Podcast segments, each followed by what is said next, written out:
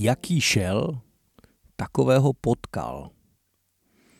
Tak věru nelehce jsem dneska vybral, ale když mi ucho padlo eh, tady na tohleto přísloví, tak jsem si řekl, že to je přesně ono, eh, co dneska potřebuju a čím se dneska potřebuju zaobírat.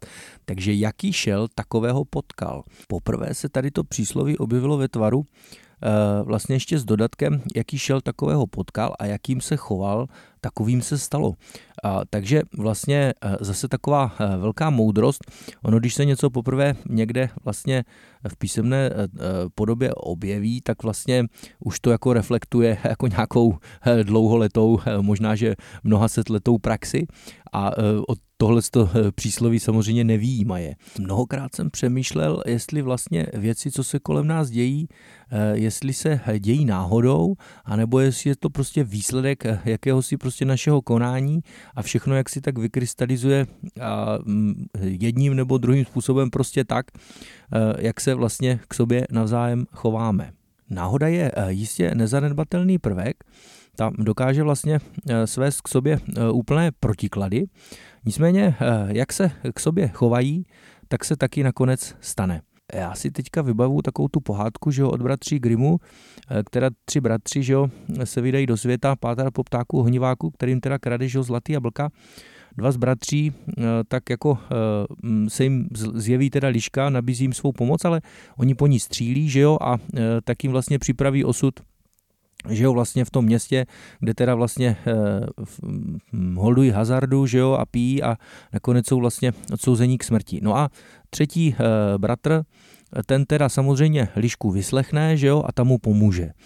Což teda prostě, eh, eh, jak si eh, vlastně reflektuje tady to přísloví, jaký šel, takového potkal, že jo. Choval se dobře a tak mu liška pomohla. No nicméně pohádka pokračuje a přestože teda nejmladší bratr nejdřív teda lišku poslechne a poslouchá jí, e, tak posledce se ukáže, že vlastně e, její rady nedbá, že jo, protože vezme nějak zlatou kles, že jo, na toho ptáka ohniváka, vezme nějaký zlatý sedlo, že jo, na koně zlatohříváka a tak vlastně se vždycky dostane do smrtelného nebezpečí a e, vlastně v duchu tohohle přísloví vždycky jaký jde, tak takového potká. Jo? Vlastně daří se mu podle toho, jak poslouchá nebo neposlouchá rady. E, nakonec vlastně Liška, když už teda všechno jakoby, že má dobře dopadnout, dává teda nejmladšímu bratrovi poslední radu, což ta zní, že jo, nikoho nevykupuj od šibenice. Dobře si tohle pamatujme, nikoho nevykupovat od šibenice. No, e, samozřejmě nejmladší bratr D prochází městem, kde e, prvé vlastně e, skončili ti jeho dva bratři, že jo, od sama se nehlínou a vedou je na šibenici. Když se nejmladší bratr ptá, co se děje, tak mu řeknou, že vedou teda dva dlužníky na šibenici. Teď, když procházejí kolem něho, on zjistí, že jsou to samozřejmě bratři, a tak je od šibenice co? Vykoupí. No a eh, ti se mu odmění samozřejmě tím, že mu všechno seberou, že jo, eh, koně, ptáka, eh, princeznu, že jo, a nakonec ho zabijí teda. Tady by teda pohádka podle mě vlastně měla skončit, aby teda měla to správné poselství, protože vlastně doteď kopírovala to přísloví, jaký šel, takového potkal jak se choval, tak se taky stalo.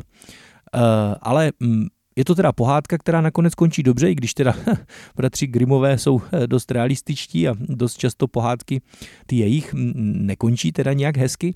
Eh, tahle ta teda končí nakonec teda dobře, nicméně jak praví klasik, v životě našem opáčně to bývá, tam dobrák úpí a vrch má duše křivá.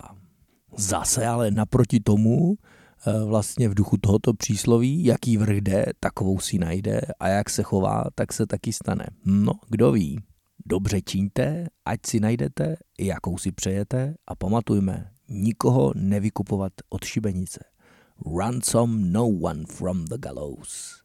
V duchu těchto slov se s vámi loučím, děkuju za poslech a zdravím.